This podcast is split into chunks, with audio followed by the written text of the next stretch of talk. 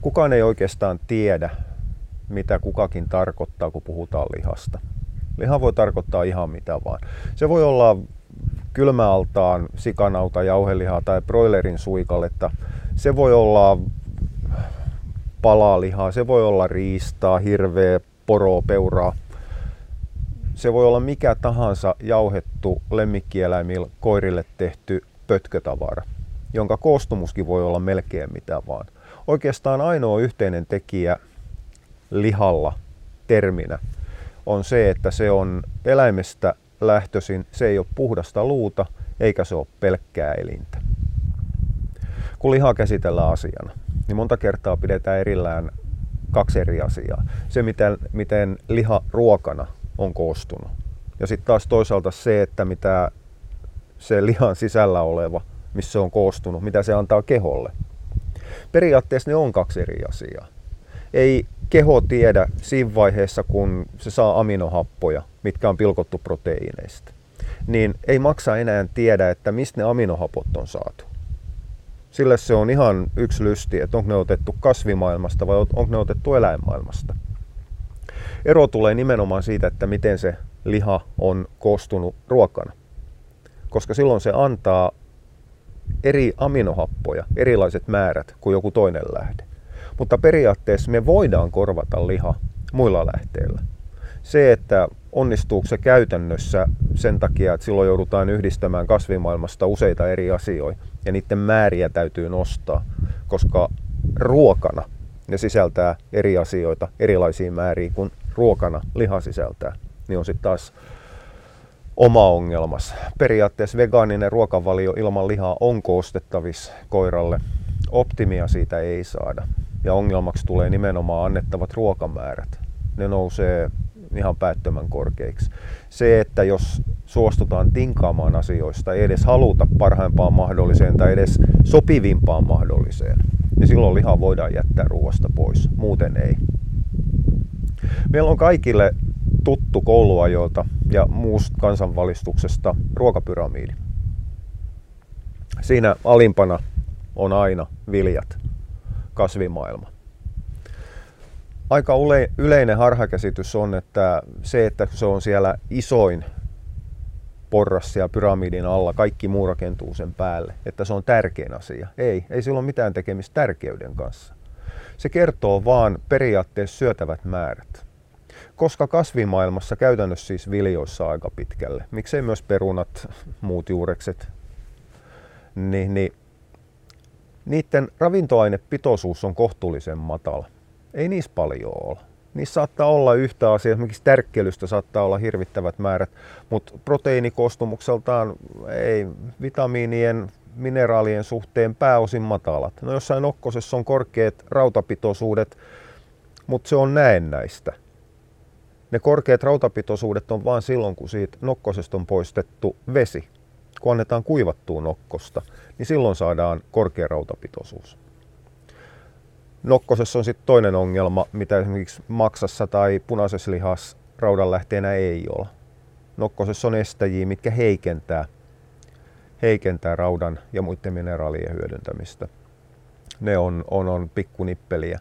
Mutta on ymmärrettävä se, että ihmisten ruokapyramiidissa viljat ja kasvimaailma on alimpana sen takia, että niissä on aivan päättömän huono sulavuus ja niitä täytyy syödä paljon. Itse asiassa se pyramidi kertoo eräällä tapaa syömismäärät.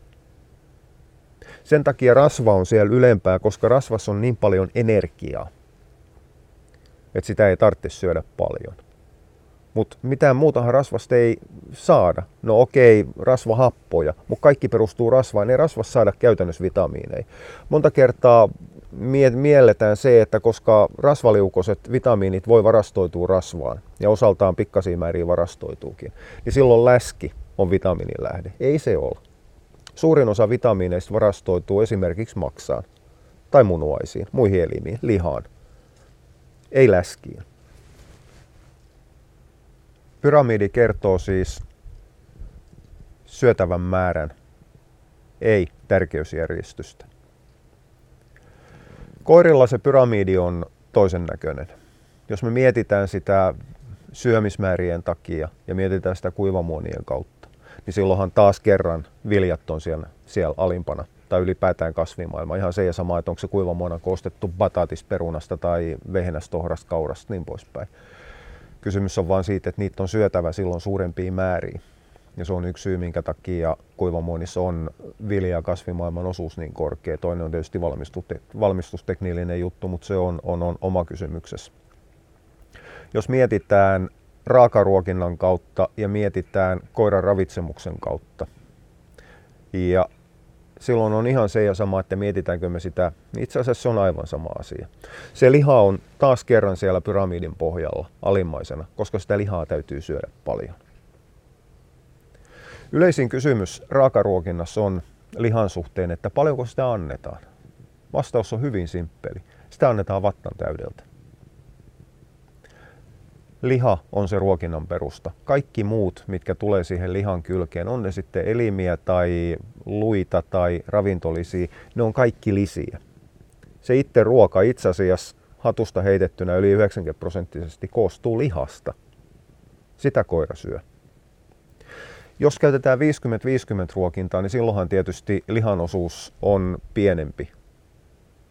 Jos mennään tyylipuhtaasti 50-50 pohjalla, niin meillä ei ole niin kuin itse asiassa pyramidia, vaan meillä on kaksi laatikko, kuutio. Sen jälkeen siihen tulee vasta pyramidiosuus päällisien myötä, koska silloin annetaan kuivamuonaa ja lihaa yhtä paljon. Mutta jos me pilkotaan se kuivamuona omiksi valmistusosikseen ja otetaan sieltä se lihaosuus, lyödään siihen raakana annetun lihan päälle, niin taas kerran se liha tipahtaa sinne alimmaksi, suurimmaksi.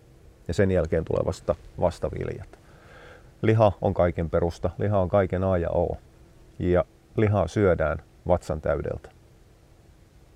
Se, että voitaisiin sanoa, että kuinka monta grammaa tarvitaan koiralle lihaa, niin siihen ei voi vastata, se riippuu. Ja se riippuu siitä, että miten se liha on ruokana koostunut. Siellä lihassa on suurin osa on vettä. Sille ei ole suurtakaan sillä tapaa ravitsemuksellista merkitystä. Tätä ei saa ymmärtää väärin. Vesi on hirvittävän tärkeää. Ilman, ilman vettähän me kuollaan kaikki ja nopeasti.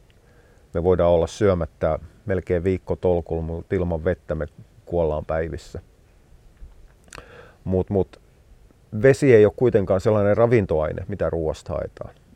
Toki liha on yksi koiran erittäin tärkeäkin nesteensaantitie. Itse asiassa tärkeämpi kuin juominen.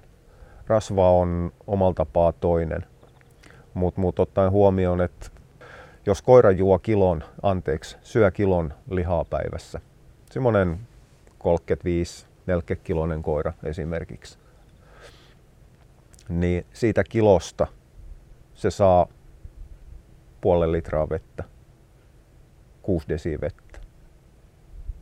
Se on sama määrä, mitä monet koirat juo päivässä. Niin tulee pelkästään ruoasta silloin. Ja tämä on semmoinen asia, mihin, mihin kuivamuonien kanssa on kiinnitettävä huomio. Monet turvottaa sen kuivamuonan, mutta sitä ei koskaan oikeastaan turvoteta samaan määrään vettä kuin mitä lihasta saataisiin, koska silloin se menee sellaiseksi ihan älyttömäksi mössöksi, koska mikään ei, ei, ei sido sitä. Eli kuivamuonalla elävien koirien juomisesta on huolehdittava. Niitä on pakko saada vettä enemmän, muuten ne lähtee hyvin äkkiä kuivumaan. Ja itse asiassa nämä määrätyt kuivumisongelmat, heikko lihastonus liikkuvilla koirilla, helpommat krampit tai helpommin tulevat krampit, äh, ihon hilseily, turkin kuivuminen, mattamaisuus. Toki se johtuu kuivamuonilla monistakin asioista, proteiinin laatu, sinkin puute, rasvojen laatu ja määrä ja niin poispäin. Mutta yksi suuri tekijä niissä on liian vähäinen juominen. Ei saada vaan nestettä tarpeeksi kehoon. Eli kroppa on eräällä tapaa jatkuvasti kroonisesti kuiva. Ja se rupeaa näkymään sitten ihossa muussa terveydessä hyvin äkkiä. Mutta jos, jos me jätetään vesi pois, niin seuraavaksi suurin elementti siinä ruuassa on proteiinit. Lihan proteiinimäärä vaihtelee ihan täysin lihan laadun mukaan, mutta nyrkkisääntönä on se, että lihas on lihasta riippumatta on 15-20 prosenttia proteiineja. Toki tässä on hirvittävän paljon vaihtelua sen mukaan, että mistä kohtaa kroppaa se liha on. koska lihahan on jotain, mikä tekee töitä aina. Se ei vaan ole, siis liha ei ole koskaan, tai lihas ei ole koskaan kropassa mitään, mikä vaan on. Makaa siinä luitten päällä ja kannattaa ihoa. Kaikki liha, mikä kropasta löytyy, tekee töitä. Joko se liikuttaa tai pitää asentoa yllä, mutta jokainen on työtä tekevä. Ja tämä kyky, miten lihat tai lihas tekee töitä, niin määrää sen, että minkä tyyppistä proteiini ja kuinka paljon sitä on. Mutta se, että koirille jauhetuislihoissa proteiinimäärä voi vaihdella jopa niin alhaisesti kuin 8 prosentista. Tyypillisesti on 12-14 prosenttia ja siitä ylöspäin. Johtuu siitä, että se ei ole koko elimistön, koko kehon NS-keskiarvo, vaan se on määrätyn osaan. On otettu esimerkiksi pelkkää ihoa tai pelkkää reittä tai pelkkää kaulapalaa, jolloin se proteiinimäärä vaihtelee. Tai sitten on otettu hiukan lihaa ja siihen on lyöty ihraa joukkoon, jolloin totta kai siinä kokonaisuudessa silloin rasvan määrä nousee ja proteiinimäärä täytyy olla, olla, olla alempi. Tietysti tämä on jossain määrin nippeli, koska ei meitä kiinnosta se, että mikä on lihan luontainen proteiini, proteiinimäärä. Meitä kiinnostaa vain se, mitä koira syö. Ja se edellyttää silloin se, että me otetaan se paketti ja me luetaan siitä, että paljonko siinä on proteiinia rasvaa. Ne prosentit kertoo suoraan, paljonko sadasta grammasta sadan grammoina proteiini. Jos lihassa on enemmän rasvaa kuin proteiini, niin se tarkoittaa silloin sitä, että silloin ei niinkään puhuta lihasta, vaan puhutaan rasvakudoksesta, läskistä. Ja rasvalisät on toinen juttu, olkoonkin, että ne mielletään lihaksi myöskin. Kysymys on aina kokonaisuudesta. Mutta johtuen ihan, tämä tulee taas kerran siitä energiamäärästä, kuinka paljon täytyy syödä. Proteiinista saadaan määrätty määrä energiaa laskennallisesti. Se, että proteiinien energiaa ei käytetä kehossa, on toinen juttu. Proteiineista saadaan, anteeksi, rasvasta saadaan tupla enemmän energiaa laskennallisesti kuin proteiineista. Suurin osa siitä rasvasta menee energiaksi. No, ainakin sen osin, mitä tarvitaan. Osa rasvahapoista tietysti käytetään solukalvoihin ja hermojen päälle ja niin poispäin. Se, mitä ei polteta kaloreiksi, niin lähtee läskiksi. Sokerit muuttuu energiaksi käytännössä yhtä herkästi kuin rasva. Niistä ei tietenkään saada samaa kalorimäärää ulos ja se vaatii, niiden nettohyötykin on matalampi kuin rasvalla, koska se energian tekeminen vaatii enemmän työtä. Ikiliikkujahan ei ole vieläkään, vieläkään keksitty. Mutta koska hiilihydraateilla ei ole mitään muuta roolia kuin energiantuotto, niitä ei käytetä viestiaineena, niitä ei käytetä solujen suojaamisessa, niistä ei rakenneta uutta kudosta. Ne käytetään vain ja ainoastaan energiaksi. Niin siinä vaiheessa, kun keho saa sokereita, niin huolimatta siitä, että niissä saadaan vähemmän energiaa kuin rasva, niin keho rupeaa käyttää ensimmäiseksi sokereita ja rupeaa sen jälkeen säästämään rasvaa, jotta se saadaan varastoon kehoon, tehdään sitä läskiä. Koska kroppa pelkää nälkää. Koko meidän syöminen, koirienkin syöminen perustuu siihen, että lihotaan. Lihominen on itse asiassa se, mihin pyritään. Koska meidän eräänlainen, ja koirien totta kai, koiristahan nyt puhutaankin, eräänlainen geenimuisti, rotumuisti, miksi sitä halutaan tehdä, niin sinne on koodattu, eräällä tapaa koodattu tieto siitä, että jossain vaiheessa ruoka loppuu. Ja silloin täytyy käyttää kropan varastoja ja ne varastot on saatu vain läskistä. Ja läski saadaan lihasta. Se, että kroppa käyttää mieluummin tai ensisijaisesti ensimmäiseksi sokerei, niin ei ole kuitenkaan perustelu siihen, minkä takia elimistön tai koiran elimistön pitäisi saada hiilihydraatteja. Siihen ei ole mitään syytä. Solut, solutasolla käytetään vain sokereienergiana mutta kun syödään lihaa taas kerran sen vattan täydeltä ja saadaan tarpeeksi proteiiniä, saadaan tarpeeksi rasvaa, niin maksa ottaa yhden palan tai yhden osan protskusta tai aminohapoista, yhden osan rasvasta, lyö ne yhteen, simsalabim, meillä on sokerit. Ja koiran maksa on kohtuullisen tehokas tässä. Tämä on se syy, minkä takia koira ei mene ketosiin, vaikka se ei saisi hiilareita. Me, jotka ollaan sekasyöjiä, jos me ei saada hiilihydraatteja ruoasta, niin meidän elimistön energian tuotto muuttuu. Me ruvetaan tuottamaan ketoaineita, me mennään ketosiin. Pitkällä pätkällä se ei ole haluttu. Lyhkäisen aikana se polttaa kehon rasvavarastoi nopeasti, minkä takia se on laihduttava tapa. Ei sotketa tähän nyt sitten diabeteksen ketoasidoosi happomyrkytystä, mikä on aivan eri asia kuin ketoosi. Itse asiassa monet lääkäritkin sotkee nämä kaksi asiaa, mutta ne on kaksi eri asiaa. Mutta kuitenkin se, että syödään lihaa riittävästi, siis koira syö lihaa riittävästi, niin aiheuttaa sen, että koira saa joka suhteessa energiaa tarpeeksi. Se täyttää silloin energian tavalla ajatellen kaiken sen, sen, sen mitä, mitä koiran keho, keho vaatii. Se, että proteiineja on se 10-20 prosenttia riippuen siitä tuotteesta. Ja rasva vaihtelee mielellään märkätuotteissa 10-20 väliltä.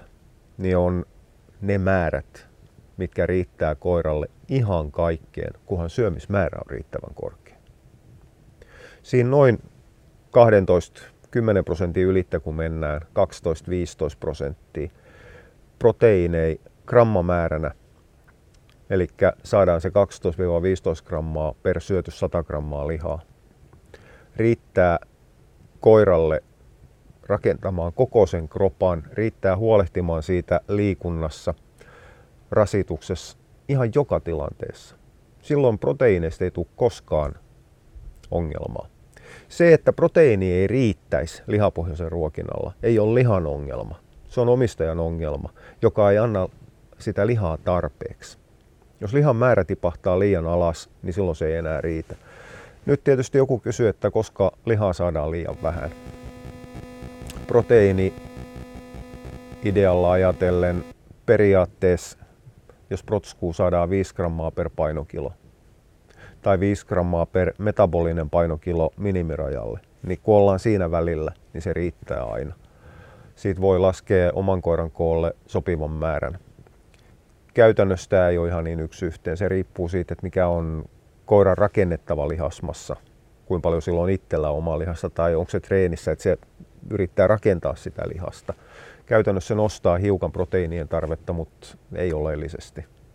Johtuen siitä, että meillä ei ole selvää mittarisanomaa, että mikä on niin koiralla tapaa se tyhjäkäyntitila, nollatila olemassa oleva arkipäivän tila, paljonko siihen vaaditaan protskuu. Se katsotaan koiran ulkonäöstä. Olkoon, ulkonäön katsominen on monta kertaa se on huono tapa miettiä, koska ulkonäössä olevat ongelmat tulevat silloin, kun puutteet on ollut jo pitkän aikaa. On niin sanotusti ollut löysät pöksyissä jo pitkän tovin ennen kuin koira menee ulko, ulkonaisesti huonoon kuntoon.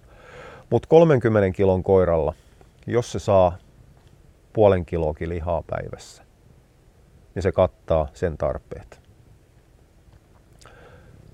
Ulkomuodollisesti yksinkertaisin tapa miettiä sitä, saa koira lihaa tarpeeksi, saako se proteiineja tarpeeksi, niin on katsoa se lihavuuskunto. Koska edelleenkin se lihapaketti, missä on proteiini ja rasva mukana, se on yhdessä. sieltä voidaan kun me tehdään analyysejä, me lasketaan ruokintalaskua, niin me otetaan protsku erikseen, me otetaan rasva erikseen.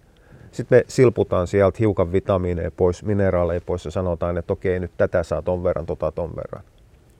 Käytännössähän se on tiukka paketti, me ei saada sieltä mitään pois. No okei, me voidaan ottaa puukko käteen, jos on könttäliha, leikata siitä läskiä pois ja tipauttaa sillä tapaa se rasvan määrä alaspäin.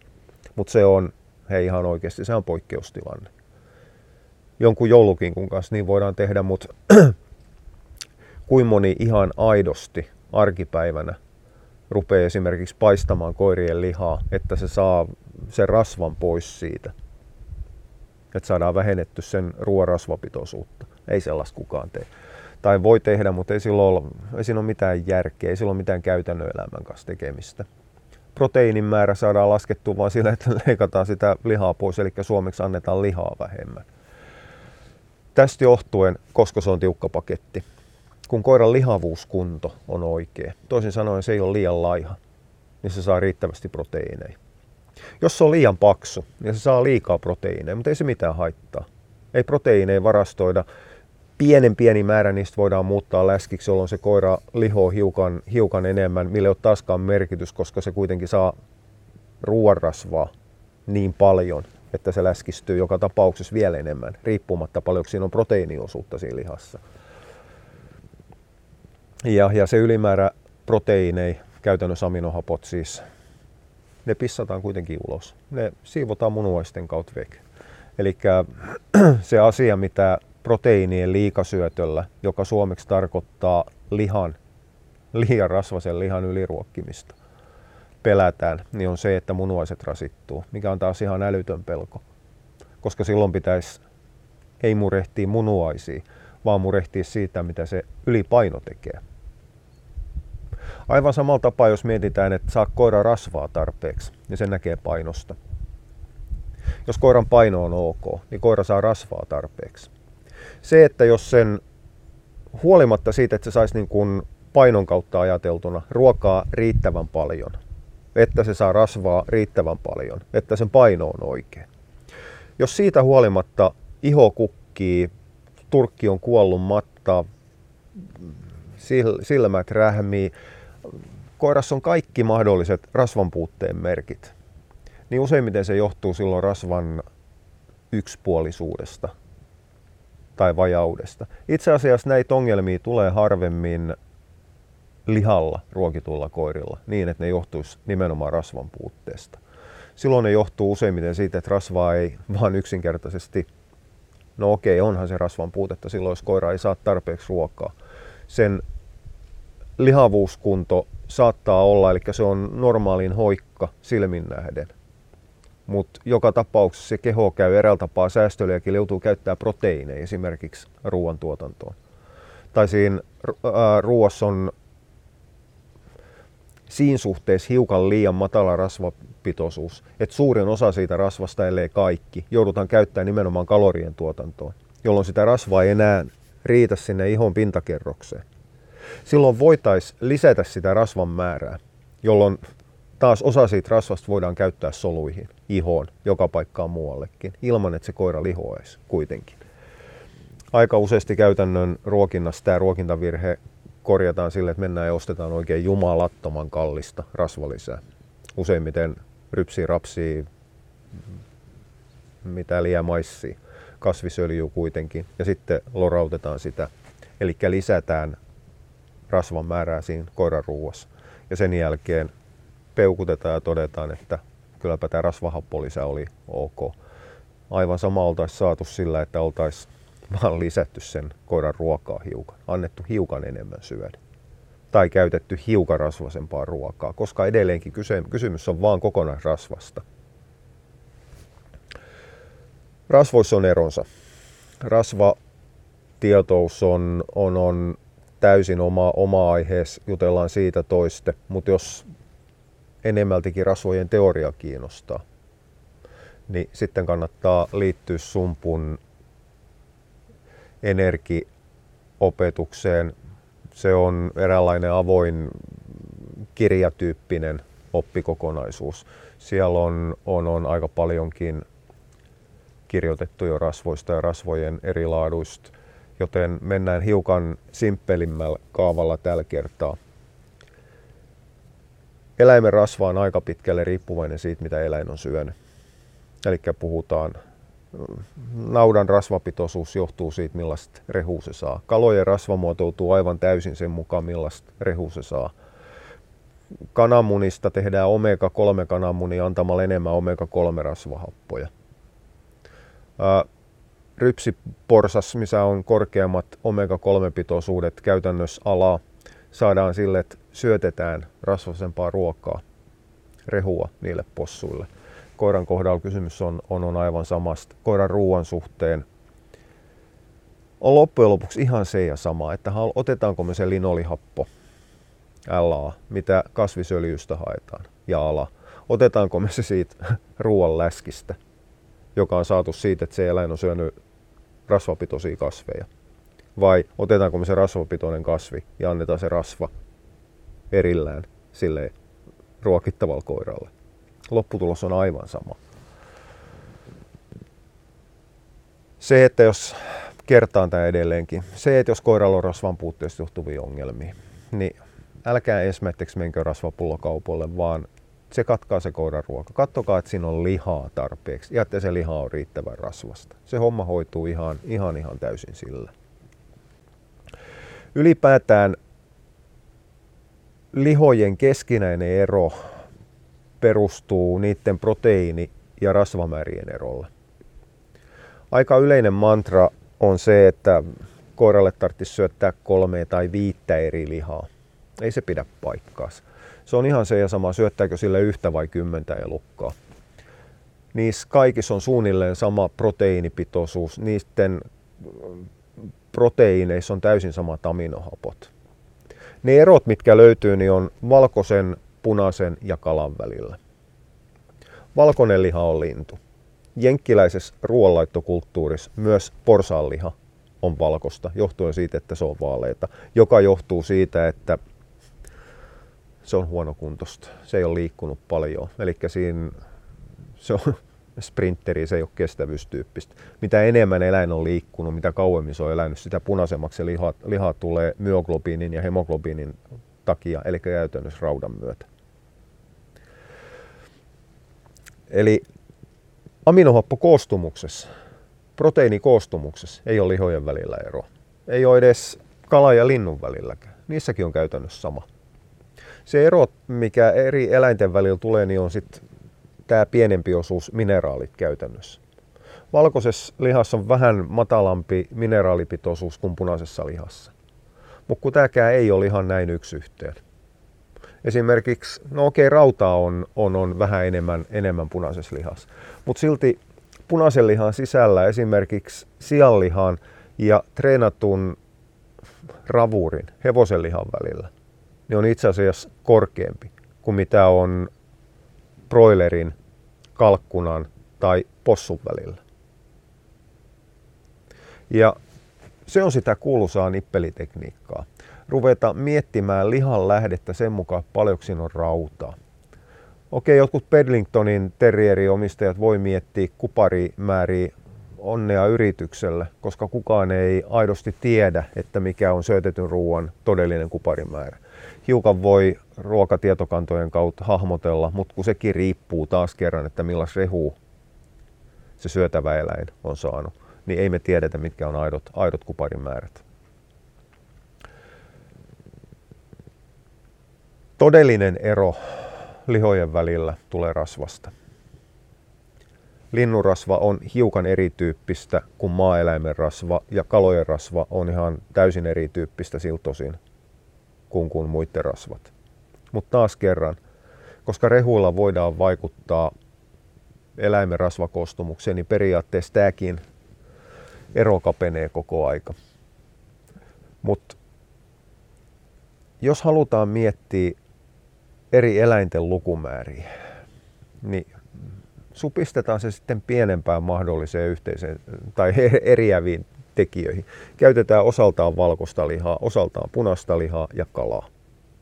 Ja nämä erot tulee taas kerran sitten rasvan kautta. Ei mistään muusta. Me saadaan hiukan erityyppisiä rasvoja koiralle käyttöön ja saadaan sitä kautta pidetty ja tuettu sen terveyttä, kropan rakentumista, yleistä kokonaisuutta paremmin, paremmin hallussa. Omega-3, ne mitä me halutaan, EPA ja DHA. Ne tulee levistä, planktonista. Ja kala saa ne vaan pelkästään oma ruokaskaut. Kalahan itsessään ei tee EPA ja DHA yhtään sen kummallisemmin kuin mekään tai koirat. Mutta niiden ravinnossa on niin korkeat EPA ja DHA-pitoisuudet, että sen takia niiden oma rasva on, on, on eräällä tapaa kyllästetty niiltä. Niin silloin me saadaan nämä hyvät ja halutut omega-3, kun pidetään kala mukana. Toki rasva on paljon muutakin kuin vain omegat. Rasva on taas kerran yksi iso, iso paketti. paketti ja siinä kalaöljyn muutkin edut tulee vastaan. Eli itse asiassa on ihan se ja sama, että syötetäänkö proikkuu vai nautaa. Oleellista on se, että syötetään lihaa ja pistetään siihen kalaa joukkoon. Se on se oleellinen asia. Ylipäätään koko rasvahappo lisäajattelu perustuu siihen kummalliseen käsitykseen, että me voitaisiin niin kuin siitä kokonaispaketista, mikä ruoka on, me voitaisiin mukaan ottaa joku osa pois ja korvata se jollain toisella. Näinhän ei, ei, ei, ei me vaan yksinkertaisesti voida. Se ruoka on, on, on iso paketti, rasvoineen, proteiinien, kaikkinen. Mutta ei kysymys ole tämän vaikeammasta asiasta. Annetaan, annetaan sitä lihaa niin paljon, että koiralle on nälkä. Tai no okei, ei tämä nyt ihan noutajien kohdalla ja osan russelien ja muiden ahneiden kohdalla ihan, ihan toimi. Mutta siis perusideana annetaan kuitenkin ruokaa, eli lihaa, niin paljon, että nälkä lähtee ja paino pysyy kohdallaan. Silloin me saadaan automaattisesti proteiinia tarpeeksi, mikäli se liha on jonkunnäköistä lihan näköistäkin. Eli se ei ole pelkkää ihraa esimerkiksi, tai pelkkää sidekudosta. Ja silloin kun siinä on joku, nyt saa käyttää järkeä ja sitä kuuluisaa maalaisjärkeä. Kun siinä on sen verran rasvaa joukossa, että sen koiran paino on kohdalla ja edelleen se kokonaisruokamäärä on joku järkevä. Ettei rasvaa ole niin paljon, että annetaan 30 kilon koiraa 100 grammaa ruokaa. Tai ettei rasvaa ole niin vähän, että joudutaan siis samalla 30 kilon koiralla antamaan 2 kiloa ruokaa. Eli joku tolkku, järjen tolkku, järjen käyttö on sallittu. Niin me saadaan proteiinit, me saadaan rasvat. Siinä suhteessa mitään ongelmia ei ole. Se, mitä me ei saada lihasta, niin on osa vitamiineista, osa mineraaleista. Ja nehän me joudutaan sitten hakemaan joltain muualta. Se on sitä ruokinnan koostamista. Me saadaan käytännössä B-vitamiinit katettu pelkällä lihalla. Mitä punaisempaa, sitä parempi. Mutta kun me lyödään siihen joukkoon riittävä määrä maksaa, mikä oli taas kerran A-vitamiinin kautta laskettuna, vähintään 1,5 grammaa per painokilo tai 15 grammaa per 10 kilo. Niin silloin me saadaan varmistettu B-vitamiinien saanti, me saadaan A-vitamiini, me saadaan paljon muutakin. D-vitamiini on ongelma. Se on periaatteessa mahdollista saada kalan kautta, jos kalaa annetaan huomattavan paljon, käytännössä otetaan purkista. Mineraalipuolelta jää uupumaan. Magnesiumi jää vajaaksi, sinkki jää aina vajaaksi, sitä ei saada koskaan ruoasta tarpeeksi. Sitten tulee tämä kalsium, johon jossain määrin kytketään näitä liha aiheuttaa kasvuhäiriöitä ajattelu. Lihasta ei saa kalsiumia. No saa sieltä pikkasen, koska solupuolella on aina kalsiumi mukaan, muuten lihakset ei toimi. Mutta se ei riitä tarpeeseen, koiran tarve on, on, on niin korkea. Mutta siihen me käytetään sitten luuta tai muuta kalsiumlisää. Sama juttu magnesiumin suhteen, kaliumin suhteen. Mutta ne on niitä lisiä, millä paikataan ne lihan puutteet. Ei kukaan ole koskaan väittänyt, että liha on täydellistä, kaiken kattavaa ruokaa. Sitä se ei missään nimessä ole. Ainoa, mikä täytyy pitää mielessäni, on se, että liha on tärkein perusta sen koiran ravitsemukselle. Sen jälkeen siihen rakennetaan päälle se kaikki muu. Ja jos me taas mietitään sitä pyramidia, niin itse asiassa siitä pyramidista suurin osa on lihaa. Ja siitä, mitä liha pitää sisällään. B-vitamiinit, rasva, proteiinit, hiukan muita mineraaleja. Sitten sen jälkeen tulee pieni siivu siihen lähelle kolmion kärkeen, missä meillä on luut, mistä me otetaan kalsiumia, magnesiumia, hiukan kaliumia ja niin poispäin. Sitten sen jälkeen meillä tulee pieni nokare sinne sisäelimiin. Maksaa, saadaan kuparit, mangaanit ja niin poispäin, A-vitamiini, munuaisia mielellään hiukan saadaan seleeniä ja niin poispäin. Ja sitten meillä on siellä se ihan viimeinen kärki, mikä ei liity niinkään lihaan mitenkään. Se on se kuitu. Se voi antaa tai olla antamatta. Kuidun kanssa itse asiassa No okei, jos me mietitään suoliston terveyttä, niin kuidun kanssa voidaan säädellä sitä.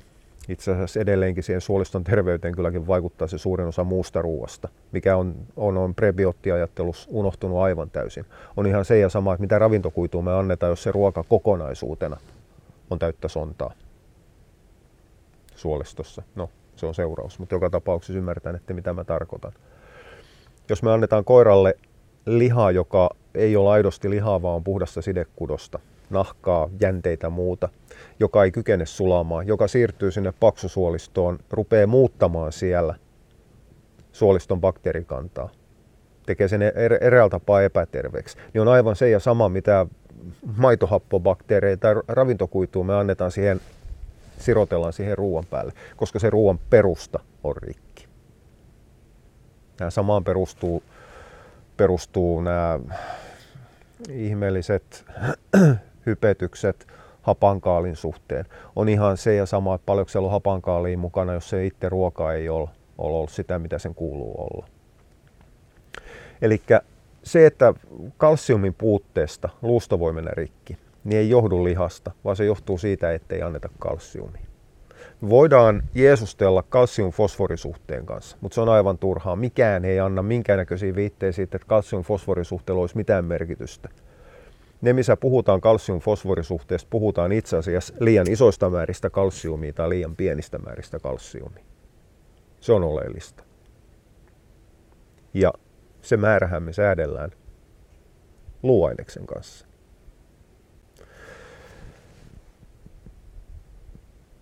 Liha pystyy tekemään energian. Liha pystyy rakentamaan muun kropan lihakset liha, lihasta lihasta. Se pystyy rakentamaan jonkun verran paljon jänteitä, nivelpintaakin jonkun verran. Mutta liha ei pysty tekemään luustoa. Ei se ole koskaan kyennyt, eikä sen kuulukaan pysty. Olkoon, että luustossakin on proteiini. Ja proteiini tarvitaan luuston tekemiseen. Siihen tarvitaan sitten sitä kalsiumin lähdettä luuta. Siihen tarvitaan D-vitamiinia, kuten esimerkiksi sitä kalaa.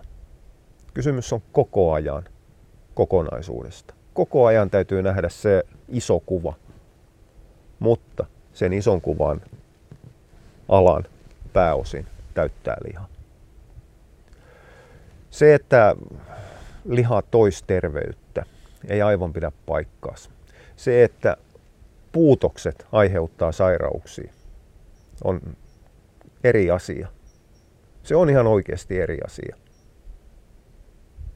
Enemmän lihaa ei tarkoita enemmän terveyttä, se tarkoittaa itse asiassa enemmän lihavuutta, koska siinä lihan mukaan tuli se rasva. Se, että me annetaan liian vähän lihaa, aiheuttaa sairauksia. Aiheuttaa itse asiassa suurimman osan niistä, mitä kutsutaan allergioiksi, niin tulee siitä, että lihan määrä on vaan liian matala. Toki osalla on ihan aidosti, aidosti allergioi, mutta se on, on, on vähemmistöjuttu. Ja edelleenkin puhutaan terveistä, normaaleista koirista. Sairaat on aina poikkeustapaus ihan kaikessa, ihan joka asian suhteen. Mutta se, että otetaan kuivamuona, jossa on noin 20 prosenttia lihaa mukana, 80 prosenttia jotain muuta, no okei, siellä on 10 prosenttia vettä, 10 prosenttia tuhkaa ja niin poispäin, mutta ymmärtän, että kuitenkin idean valmistusaineista 20 prosenttia olisi lihaa ja 80 prosenttia olisi kasvimaailmaa. Ja sen jälkeen otetaan siitä 20 prosentista, sanotaan, että koska tämä on proikkua, niin tämä on aiheuttanut mun koiralle allergian, tai tämä on nautaa, niin tämä on aiheuttanut allergian. Jos mä nyt vaihdan sen lampaaksi tai kauriiksi tai miksi liian koskeloksi, koppeloksi, niin sit mun koiran allergia paranee. Samaan aikaan se 80 prosenttia, siis suhteet on, mitä vastaan näin iso vai? On kuitenkin se, missä, mikä on sille koiralle se varsinainen ruoka. Ja jos se varsinainen ruoka, se enemmistö siitä ruoasta ei ole sopivaa, niin se aiheuttaa koiralle ongelmia. Nyt täytyy muistaa se, että jos koiralla on ihan aidosti allergiaa, niin ei sitä allergiaa koskaan voida parantaa. Allergia hoidetaan välttämällä allergiaoireita aiheutuvaa ainetta. Eli ei anneta sitä allergeenia. Jos ollaan vakuuttuneet siitä, että possu aiheuttaa koiralle allergiaa, niin on ihan se ja sama, että mitä sille ruokinnalle tehdään, kuhan siinä ei ole possua. Jostain kumman syystä vaan hirvittävän useasti, kun ruokinta muutetaan täysin. Eli enemmistö siitä ruoasta on koiran ruoansulatukselle sopivaa tavaraa. Ja nämä allergiat mystisesti paranee, me voidaan tuoda se allergeeni sinne ruokaan mukaan. Toki tämäkin on hiukan, hiukan, hiukan tarkoitushakuisesti sanottu. Koirille ei ole vastaavaa ruoka-aineallergiaa kuin ihmisillä on esimerkiksi pähkinöiden kanssa, mikä aiheuttaa niin rajun allergisen reaktion, että lähtee henki. Tokihan siis koira reagoi allergeeniin samalla tapaa kuin ihminen. Se, että koiralla on vähemmän soluja, mitkä kykenee ottamaan tämän tai aiheuttamaan tämän reaktion on toinen juttu. Ja se aiheuttaa sen, että koira ei voi ruoka-aineallergiaan tappaa, tappaa samalla tapaa kuin ihmisen pähkinän kanssa. Mutta se aiheuttaa myös sen, että koira on eräällä tapaa siedetettävissä ruoka-aineallergiaan. Älkää yrittäkö, yrittäkö, tai siis älkää ymmärtäkö tätä nyt väärin. Siedättäminen ruoka-aineallergiaan on mahdotonta, mutta me voidaan nostaa sitä ärsyntymiskynnystä. Ja se johtuu aika pitkälle myös siitä, että että et, itse asiassa aitoa ruoka-aineallergiaa ei ole, vaan edelleenkin taas se johtuu sen suurimman ruokamassan, suurimman osuuden yleisestä sopimattomuudesta siihen koiralle. Ja sitä me voidaan korvata vaihtamalla liha, totuttamalla koira takaisin siihen ja sen jälkeen tuomalla se NS-allergisoiva liha tilalle. Se, että jos koira on, jos koira on allerginen vehnälle, niin entäs sitten? Ei käytetä vehnää, ei käytetä maissia, ei käytetä kauraakaan sen kuidun saa hankittu jollain muulla tapaa. Emme tarvita niistä yhtään mitään, jos sen lihan määrä on tarpeeksi korkea. Koska edelleenkin viljat kuivamuonassa on vaan kehno korvike tuomaan siihen ruokaan proteiiniä ja rasvaa, koska liha on niin kallista. Mistään muustahan ei ole kuivamuonissa kysymys niiden koostumuksessa. Joten lihan käyttö oikaisee mutkat eikä nosta edes kustannuksia suuremmin kuluttajapuolella. Koska nyt täytyy muistaa taas se, että kuivamuonan valmistajien kustannusrakenne ja tarve tehdä voittoa on eri asia kuin kuluttajan tarve ostaa päivästä toiseen hinnalla X jotain, saada se hiukan edullisemmin kuin jotain muuta kautta. Ne on kaksi eri asiaa. Itse asiassa liha ei, ei, ei nosta edes kustannuksia verrattuna kuivamuoniin, niin monta kertaa se laskee niitä. Se on No, raha on henkilökohtainen asia, jokainen maksaa mistä lystää ja niin paljon, paljon kuin lystää. Se, että kaikki lihat ei sovi kaikille, on oma asiassa. Se on koiran ruoansulatuksellinen asia. En minäkään kestä maitoa, vaikka mulla on laktoosiintoleranssi. Koirilla on aivan sama asia. Siinä vaan etitään silloin se, että mikä, mikä liha sopii. Mutta se, ei ole, se on nimenomaan koiran sisäsyntyneen asia se ei ole niin hölmöltä kuin tämä kuulostaakin, ei ole niin kuin lihaan liittyvä asia.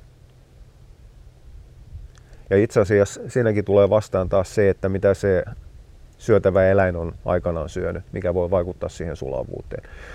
Kaikista eniten vaikuttaa kuitenkin se, että mitä siihen itse syötettävään tuote, tuotteeseen on jauhettu. Paljonko siellä on keuhkoa joukos, paljonko siellä on iho joukos, anteeksi, paljonko siellä on syötävää lihaa lihaa joukos, paljonko on rasvaprosentti, miten koiran ruoansulatus kykenee käsittelemään rasvaa. Nämä kaikki vaikuttaa, vaikuttaa siihen, mutta ne on sellaisia asioita, mihin ei voida tehdä minkäännäköistä selvää kaavaa, vaan se on aina kokeiltava. Suurin osa koirista sietää ihan minkä tahansa lihan, kunhan se on lihaa. Se, että jos lihana myydään luujauhoa, niin ei ole lihan vika. Se on se valmistajan markkinointitöppi, ei sen kummallisempi. Mutta muistetaan kuitenkin se, että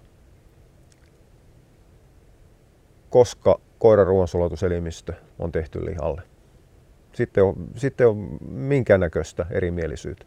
Se, että jos puhutaan, että koira kykenee käyttämään hiukan veljoja hyväkseen, koira kykenee käyttämään hiukan hiilihydraatteja hyväkseen, on eri asia kuin se, että mikä on sopiva. Ne on kaksi aivan eri asiaa minkä takia, tämä on se kysymyksen asettelu, mihin mulle ei ole vastaus, minkä takia käyttää jotain huonoa vaan sen takia, että se on mahdollista, jos voi käyttää parempaa, mitä on saatavilla ja ihan vastaavaa hintaa. Niin minkä takia mennä siihen huonompaan? Tähän mä en, moniin vastauksiin tai kysymyksiin mä pystyn vastaamaan, mutta en, en tähän. Joka tapauksessa se, että se ruoka on helposti sulavaa, ei eräällä tapaa rassaa sitä ruoansulatusjärjestelmää, vattalaukkuja ja suolistoa, pitää sen kunnossa silloin ei ole suurilla ruokamäärilläkään merkitystä, koska se eräällä tapaa läpikulkuaika on, on, on nopea. Itse asiassa ruokamäärien miettiminen on täysin tarpeeton. Kuivamuonissa syötetään käytännössä aivan samaa kuiva, kuiva määrää. Monta kertaa syötetään isompia, isompia ruoka-annoksia kuin mitä, mitä, mitä lihalla.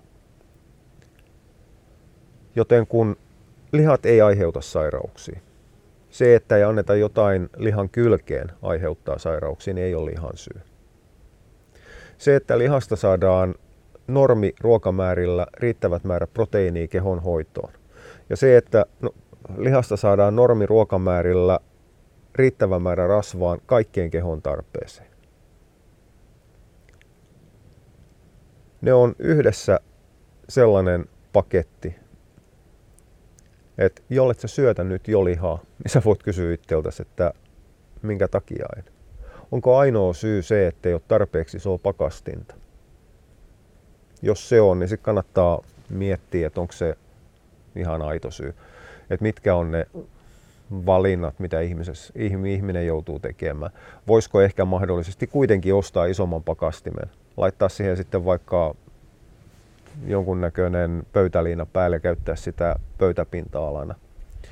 Mutta jos sanoo itselleen, että on valmis menemään kauppaan, ostamaan mahdollisimman kallista kuivamuonaa, jossa mainostetaan hiukan korkeampaa lihapitoisuutta sen takia, että haluaa tarjota koirille, koiralleen parasta ja terveellisintä. Mutta jättää käyttämättä lihaa, jota siis mainostetaan siinä kuivamuonassa sen takia, ettei osta isompaa pakastinta, niin onko ne ihan oikeasti ne asioiden tärkeysjärjestykset silloin kohdallaan? Summa summarum. Lihaa vattan täydeltä, niin että nälkä lähtee ja paino on kunnossa. Silloin me saadaan lihasta riittävä määrä proteiineja kaikkeen. Me saadaan riittävä määrä rasvaa ihan kaikkeen.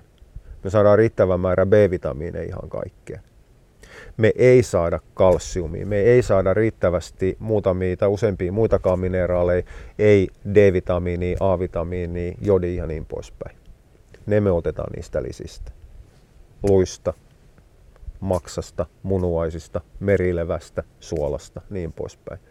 Ja se on se, minkä takia mä suosittelen, jos nämä ei ole selviä nämä asiat, niin meidän ruokinnan suunnittelun koulutusta menkää vilkaisemaan se seuraavaksi. Mutta tämä tässä. Hei, palataan aiheesta liha. Tämän luennon foorumilla löytyy siitä, menette sivuun vähän alaspäin. Niin jatketaan siellä keskustelua, koska lihasta riittää puhuttavaa vaikka kuinka pitkäksi aikaa. Mutta kiitti sulle kun jaksoit. Moi.